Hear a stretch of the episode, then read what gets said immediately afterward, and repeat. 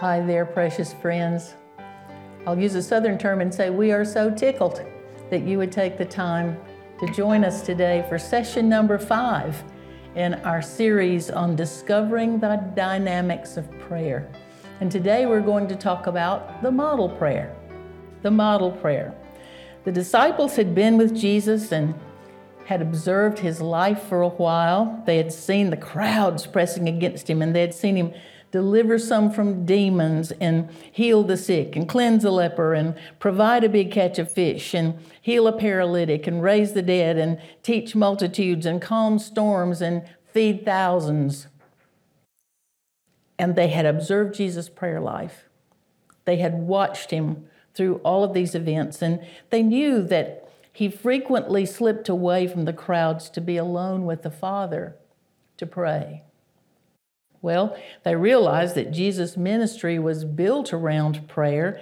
Jesus always received instructions from the Father, and every decision and every challenge had been covered with prayer. And Luke chapter 11, verse 1 says, And it came to pass that while he, Jesus, was praying in a certain place, after he had finished, one of his disciples said to him, Lord, Teach us to pray, just like John also taught his disciples. Well, did you ever want to learn to pray? Did you ever think about it much? Have you ever just stood in awe at the answers some other people get to prayer and think, well, my prayers don't get answered like that? Do you ever just feel like something must be wrong with you because you don't get answers like that? Or do you think that prayer may be just kind of worthless because God's going to do what He's going to do anyway? So there's really no need in talking about it.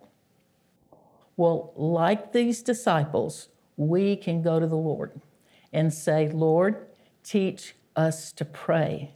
Teach me to pray. And in His Word, He's given us some basics that we all need to know in order to pray effectively. It's a basic and simple and biblical pattern. And the first thing we need to notice is that prayer can be taught. Prayer can be taught. That's a good thing to me because some things, you know, you just know by uh, nature or by intuition, but most things in life you can be taught. And so this tells us that prayer can be taught. Prayer is a skill, that we can learn. The disciples said, Lord, teach us to pray. And Jesus responded with, When you pray, pray this way. When you pray, pray this way. And so, as we learn to pray, it's going to come little by little with knowledge and application and time and experience. And over a long period of time, as we become faithful prayers, then we're going to be better and better prayers. We're going to know more and more about how to pray and how the Lord responds. Well, these disciples had seen Jesus pray, and they knew Jesus understood how to pray, and they wanted to be taught how to pray, so they did the right thing. They went to the expert. Jesus was the expert prayer. And so that's what we're doing. We're going to go to the expert. We're going to the Lord Jesus Christ and the Word of God, and we're going to see what we can learn as together we are learning to pray. Jesus answered the disciples' request by giving them what we call the Lord's Prayer. the prayer is recorded both in Luke chapter 11 and in Matthew 6. Now, the occasion in Matthew 6 was the Sermon on the Mount. And there, Jesus gave this pattern for prayer without being asked. But in Luke chapter 11, someone asked the Lord, one of the disciples asked the Lord to teach them to pray. And so, in two distinct events at two separate times, the Lord gives essentially the same pattern for prayer. Jesus didn't say, Here's a prayer you should pray. He didn't say, this is, These are words that you, you should say. He gives us a model it's a pattern, it's kind of a form to follow. Um, Jesus didn't mean that they were to simply just say that prayer over and over, and especially not to do it rotely and thoughtlessly. In fact, in Matthew, before he said, pray this way, he had already said, when you are praying, do not use meaningful repetition. Meaningless, meaningless repetition. Don't do that. And so he had already said that when he gave this model prayer. Jesus was using a manner of instruction that the Jewish rabbis were using in that day. He was teaching his disciples, I guess we could call it an index of prayer. Uh, index prayers were uh, a collection of brief sentences, and each of those sentences suggested a topic or a subject that would follow it, for, and then in this case, for prayer. Many faithful, believing biblical scholars believe that what we call the Lord's Prayer gives us the ingredients for effective prayer, so that it indeed is a model prayer. It is our example. It gives us indexes, it gives us topical sentences about things to cover when we are praying. Uh, we can pray uh, according to this index, we can pray according to this topical form of what we're calling the Lord's Prayer. So the Lord summarized all the truths about prayer, the basic contents of prayer, in these few short sentences. So in our lesson today, we're going to think briefly through the pattern that the Lord Jesus gave us. Now, listen to me, we can barely scratch the surface to do a real study of the Lord's Prayer, the model prayer, we could spend several weeks. And so, all we're going to try to do today is to get an idea of what this is about and of what needs to be included in an, in an effective prayer life. Perhaps we can see the wealth of each of these short sentences just as we chat about them for just a minute, but let's just see if we can learn some basic vital truths about effective prayer. There are two spiritual activities which are to be an unceasing part of a believer's life. One is being in the Word of God, reading the Word of God, the other one is prayer. Those two things are vital to the life of a believer. They are like two support beams that hold up a believer's life. So, all of us as believers need to constantly be involved in prayer and constantly be involved in studying God's Word. So, prayer is our speaking to God, and when we study God's Word, God is speaking to us. So, it becomes a conversation. So, even when you sit down to read God's Word, it's a good thing to ask Him before you begin to say, Would you Teach me in your word. Show me what it is you want to say to me that I want to need, that I need to know today. So um, we are all to constantly be involved in both of those things. Those things are to be our way of life, our lifestyle, that we don't question whether we're going to do them today or not. It's just a part of what we do because of who we are.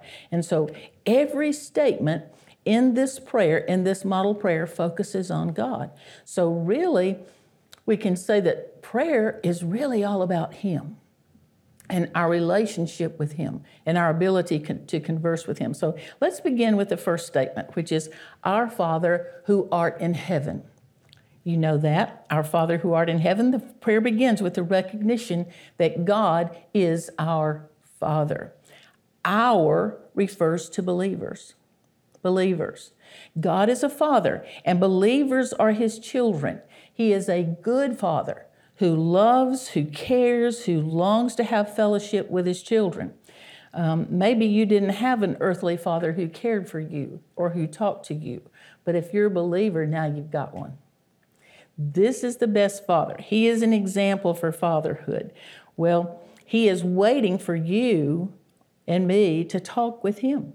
He wants to talk, He wants to communicate, He wants to know, He wants us to verbalize our thoughts to Him, and then He's going to speak back to us. So we can tell Him our fears, we can tell Him our concerns, we can tell Him our hopes and our needs, and we can ask Him what He, what he wants.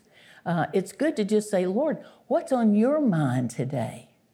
What are you burdened about today? What do you want me to see today? And whatever comes to your mind by faith, we're going to take it being from, from the Lord. So write it down and watch for it and see how He works in that situation. Well, to learn what He is like, we go to His Word. And God's fatherhood gives us confidence in our praying. We don't have to be shy about going to God as our Father. Uh, he has eternal and unlimited resources, and He loves us. And we're going to obey Him. He is a worthy Father. We work together with Him to accomplish His purpose, His will. Now, according to God's Word, no one can call God Father apart from Jesus. Until a person is born again, God is not his or her father. Um, John chapter 1, verses 12 and 13 say this But as many as received him, that would be Jesus Christ, as many as received Jesus, to them he gave the right to become children of God even to those who believe on his name, who were born not of blood, nor of the will of the flesh, nor of the will of man, but of God. So when you receive the Lord Jesus Christ, you become a child of God. Uh, prayer is the privilege of those who are children of God. Prayer begins with worship. You see that in this first statement Hallowed be thy name. Uh, hallowed means holy, consecrated, uh, purified, sanctified. Uh, I think of it as set apart from all others, different from all others. His name is to be reverenced above all others. You know the commandment, thou shalt not take the name of the Lord thy God in vain. Well, the name of the Lord includes all that by which God makes himself known and that he is and he shows himself to be. All of those things are included in his name. Now, God's names testify of his character. Um, some of the names of God in Scripture are Creator, the Most High, the Lord our righteousness, the Lord our peace, the Lord will provide, the Lord my shepherd, the Lord that healeth, the Lord is there. And if I say, well, uh, I'm sorry, but I just can't believe that God is creator, or I just don't believe that God will provide all my needs, then I'm taking the Lord's name in vain. Because I'm denying what He says is a part of His character, and His character is His name is his name. So many who may never think about taking the Lord's name in vain by swearing or by speaking of it in a casual, slang way still can desecrate his name when they doubt or deny his character. So we should be careful about how we treat God's reputation, his name, what we think of him. Now, the opposite of taking the Lord's name in vain is hallowing it. So when we say hallowed or hallowed be thy name, then when we're then we acknowledge and respect who God is and behave accordingly. Behave accordingly. So using this model prayer as an index to how to pray, then we first address God in worship by bowing before Him and acknowledging who He is. The second index sentence is Thy kingdom come. Thy kingdom come. When I say, Thy kingdom come, I am confessing or affirming that I have relinquished my rule over my life to the King. I confess that. In salvation, the sinner bows the knee to the lordship of Jesus Christ. He is King of Kings. And so it is the recognition that the sinner bows the knee to King Jesus. He is King of the kingdom of God. So we bow our knee to King Jesus, and his program replaces my program. I can no longer say, I did it my way. At least if I do, I'm in a mess. And so, bowing before Him, doing it His way, He is King. So, the phrase, Thy kingdom come, is a confirmation in prayer of our allegiance to the sovereign rule of the kingdom of God. I am pledging allegiance to his kingdom, and I am committed to furthering his kingdom in the world. In Matthew chapter 6 and verse 33, Jesus said, Seek ye first what? The kingdom of God and his righteousness. So the kingdom of God is the people of God in the world in the world and I guess too in heaven, but we're talking about us right here, right now. So we're to work on this earth to build God's kingdom. Our hearts are to be on His kingdom. Our intentions are to be to advance His kingdom. Um, so we're saying, when we say, Thy kingdom come, we're, we're praying, may the supernatural spiritual realm of believing people advance. Let's get more going here for the kingdom of God. And so, how does it come? It first of all comes by salvation. That's the way you build the kingdom by evangelism, where, where we see other people getting saved. And then it comes through sanctification as those people begin to think more and more like God, act more and more in obedience to Him, uh, and see His character. Um, be born more and more in us so that the world begins to see the kingdom of God is something different. Um, so, through our increasing in submission, our increasing submission to the King, the King of Kings and, and, of, and Lord of Lords, to his lordship, then, um, then we are advancing the kingdom of God on earth. Uh, it also will be consummated in the second coming of Jesus Christ. So when we pray, Thy kingdom come, we're praying, Jesus, come on. Just come on back. Come and establish your kingdom in this world. Well, the third prayer topic is Thy will be done on earth as it is in heaven. Thy will be done on earth as it is in heaven. Part of praying is finding God's will. Um, that's how prayer changes us. And so when we find God's will, and in submission, we pray that will back to God, then we are cooperating with God. We're learning how to pray and we're freeing Him up to be God and to transfer His power from heaven to earth. God's will is already done in heaven. You know, sometimes, um, maybe in our lives, maybe especially when you were younger, maybe you're afraid of God's will, that it would be something awful um, I think that some things God calls us to do are not always pleasant, but think about heaven for a minute. Is there a better place than heaven?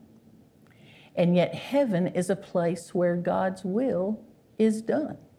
So we can look at what we know about heaven and see that that's what happens when God's will is done.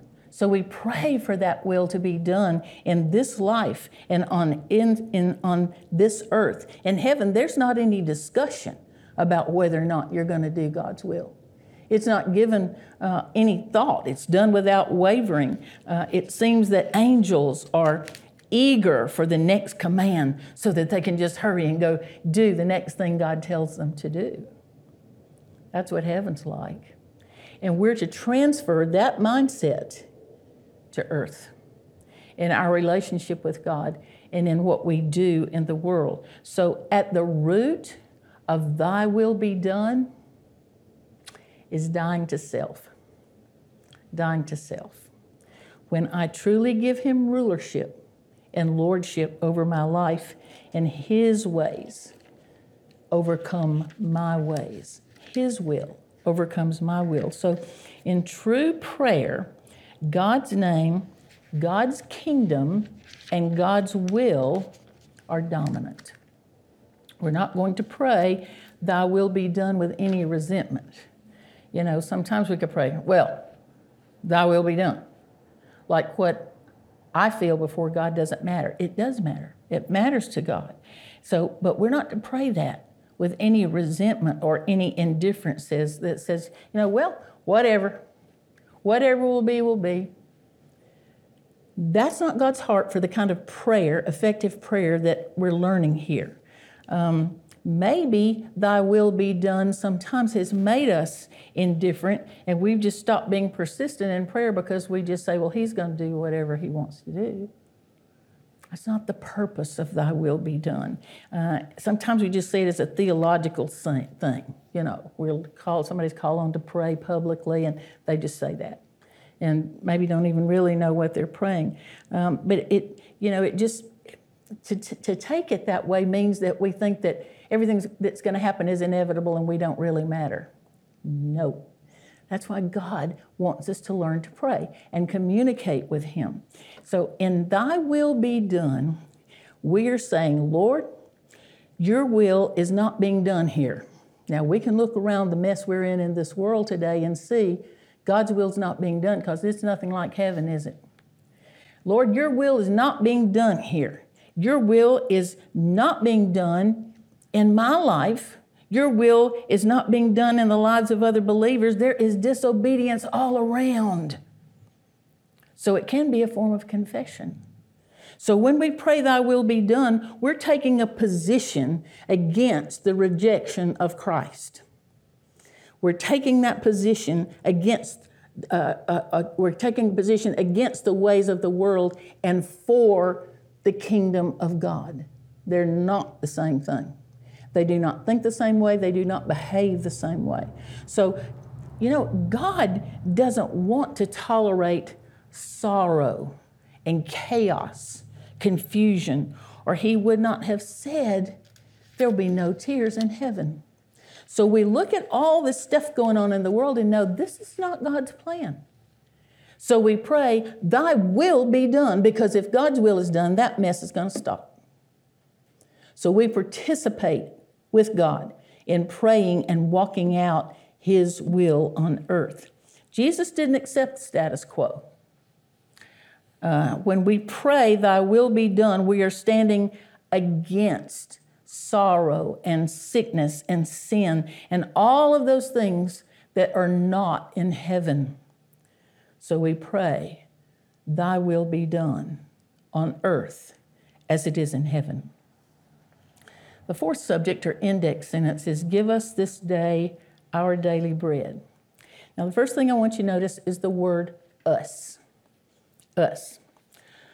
Prayer shows our total dependence on God, and we are to go to Him asking for the supply of our daily needs.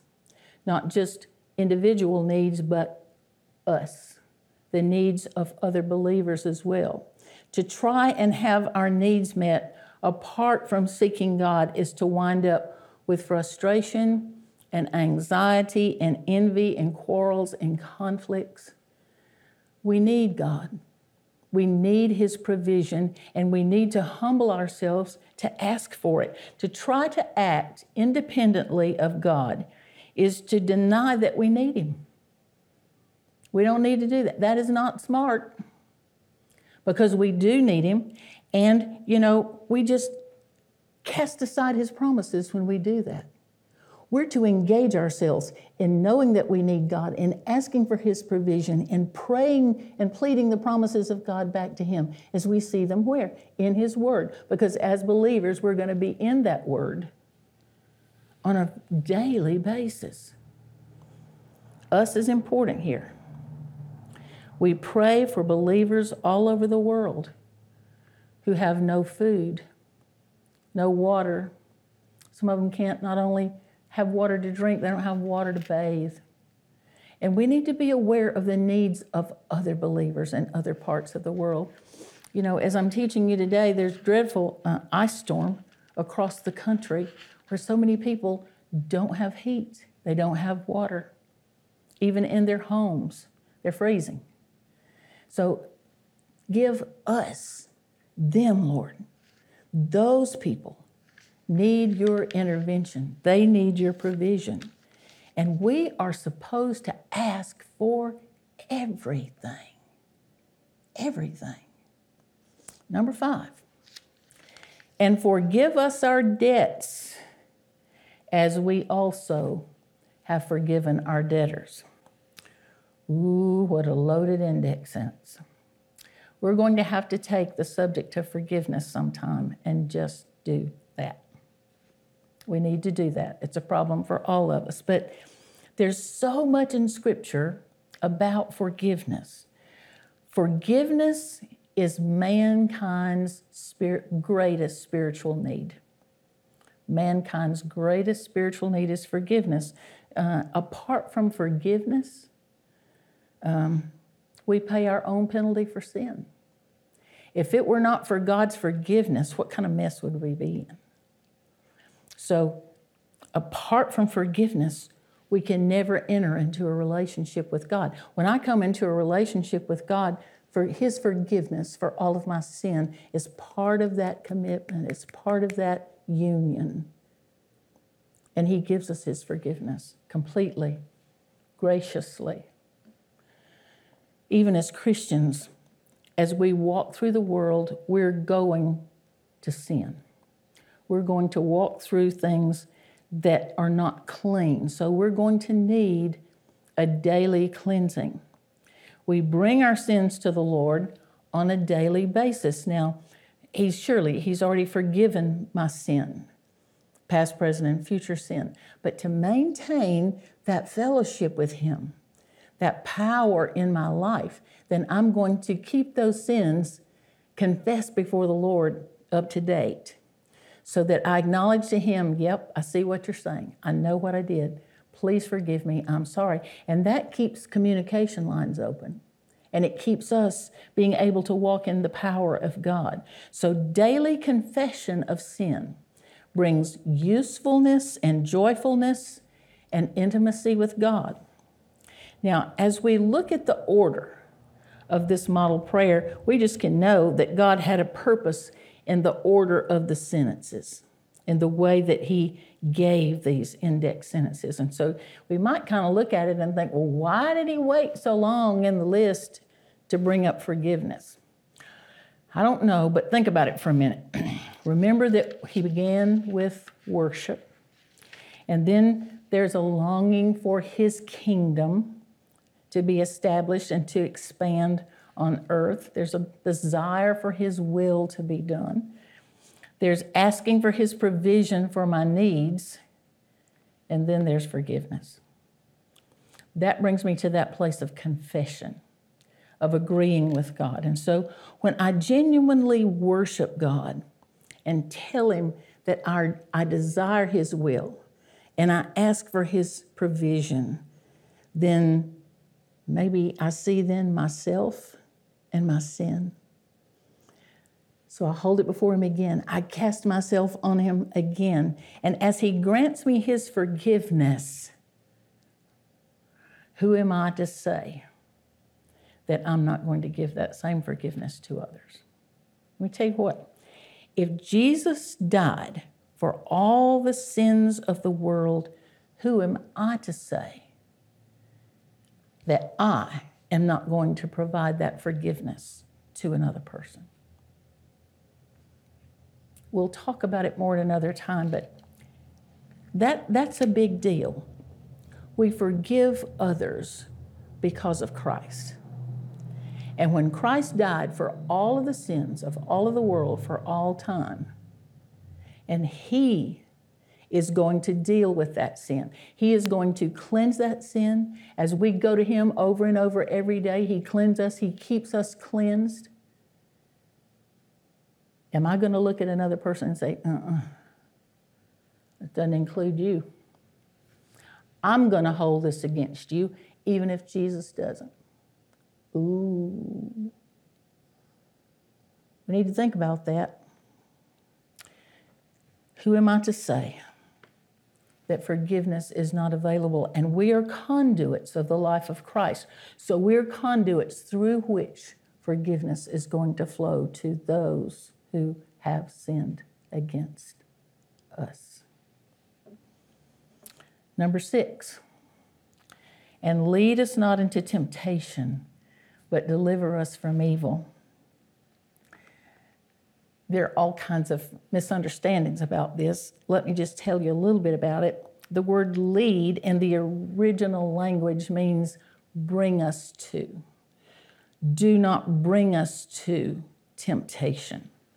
Uh, it's saying, God, I'm asking you to not let me get close to that temptation at any point in time. Don't let me go there. Now, the Greek word translated temptation here also sometimes is used for trials and testings. Temptation is a good translation. But we know it's not saying, God, don't lead me into sin, because that's against God's character. It's against God's word. So that, that can't be what it is. And so we know that it's not that God don't lead me into sin, because He's not going to do that. He's done everything imaginable, keeps from it. So, what is this saying? This is a kind of preventive prayer. This is a kind of prayer where I let God know that um, I want my heart to be set on righteousness. That's what I want. But I know my weakness. I know the weakness of my flesh. And I know that there are some temptations. If I get too close there, whoo, I might mess up and yield to the temptation. So there are those times when we know in life that we might be inclined to respond to that temptation improperly and would fall into sin. So scripture tells us that trials and testing produce endurance in us. But if we don't respond properly to those trials and testings, then we can sin. Uh, Matthew chapter 26 and verse 1, Jesus said, Keep watching and praying that you may not enter into temptation. So we acknowledge that our flesh is weak, even though our spirits are willing. And so when I pray, lead me not into temptation, it's saying, Lord, prevent this. Help me not get to a spot where I am so inclined to fall. Because in that, I know my own weakness and I know His strength, and I know that He is about the business of protecting us, of keeping us from sin. Why all of this? For thine is the kingdom and the power and the glory forever. Amen. So be it. So if we use these sentences as topics, let's say if you if you take a book and you look at the index in the book, and let's say you look at the index and you find a word, you're going to find all kinds of information in that book about that topic, what's listed in that index.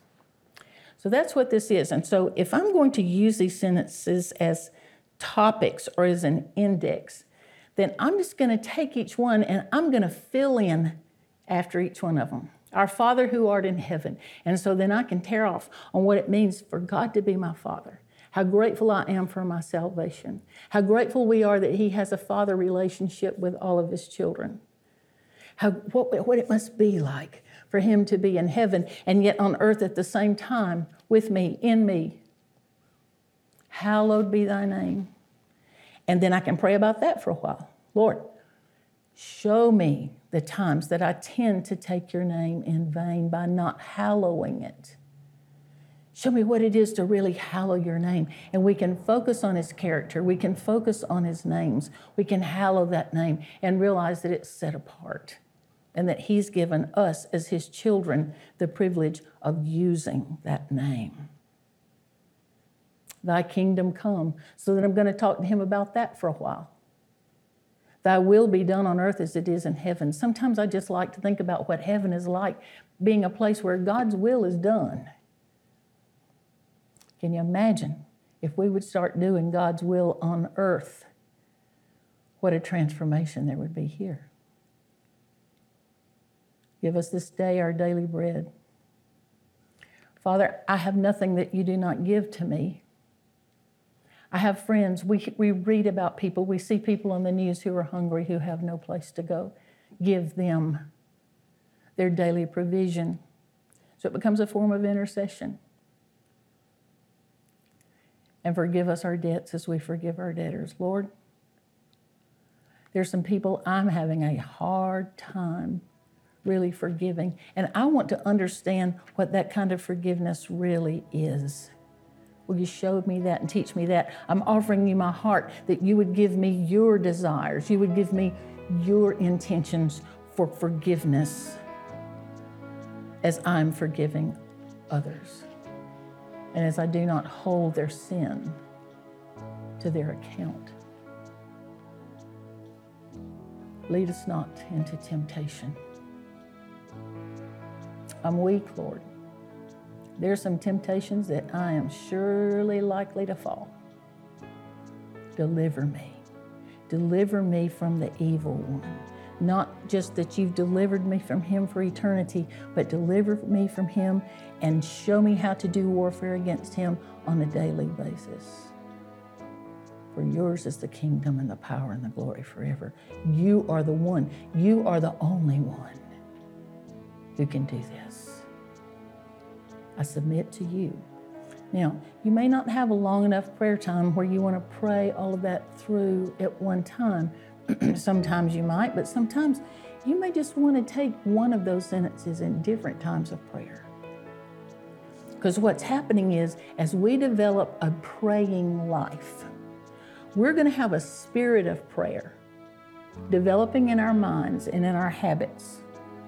And as that goes on and on and on, it could be while you're driving down the road, that kingdom come comes to you, and you can talk to the Lord about his kingdom coming. What might that be like? What does that look like? And then I can get the word of God out and see what it's going to look like when God's kingdom comes. So we can pray through this prayer over and over and never get to the end of it. So let's use this together to give us some points on the elements of effective prayer. And let's start doing this. And the more we do it, the better we're going to get at it. And we're going to get to be better and better prayers. And our prayer lives are going to be more and more effective. And we're going to be able to see God move. How do I know? Because we've just learned from the expert this is what he said do. So, in obedience, let's do it. God bless you, and I look forward to being with you next time.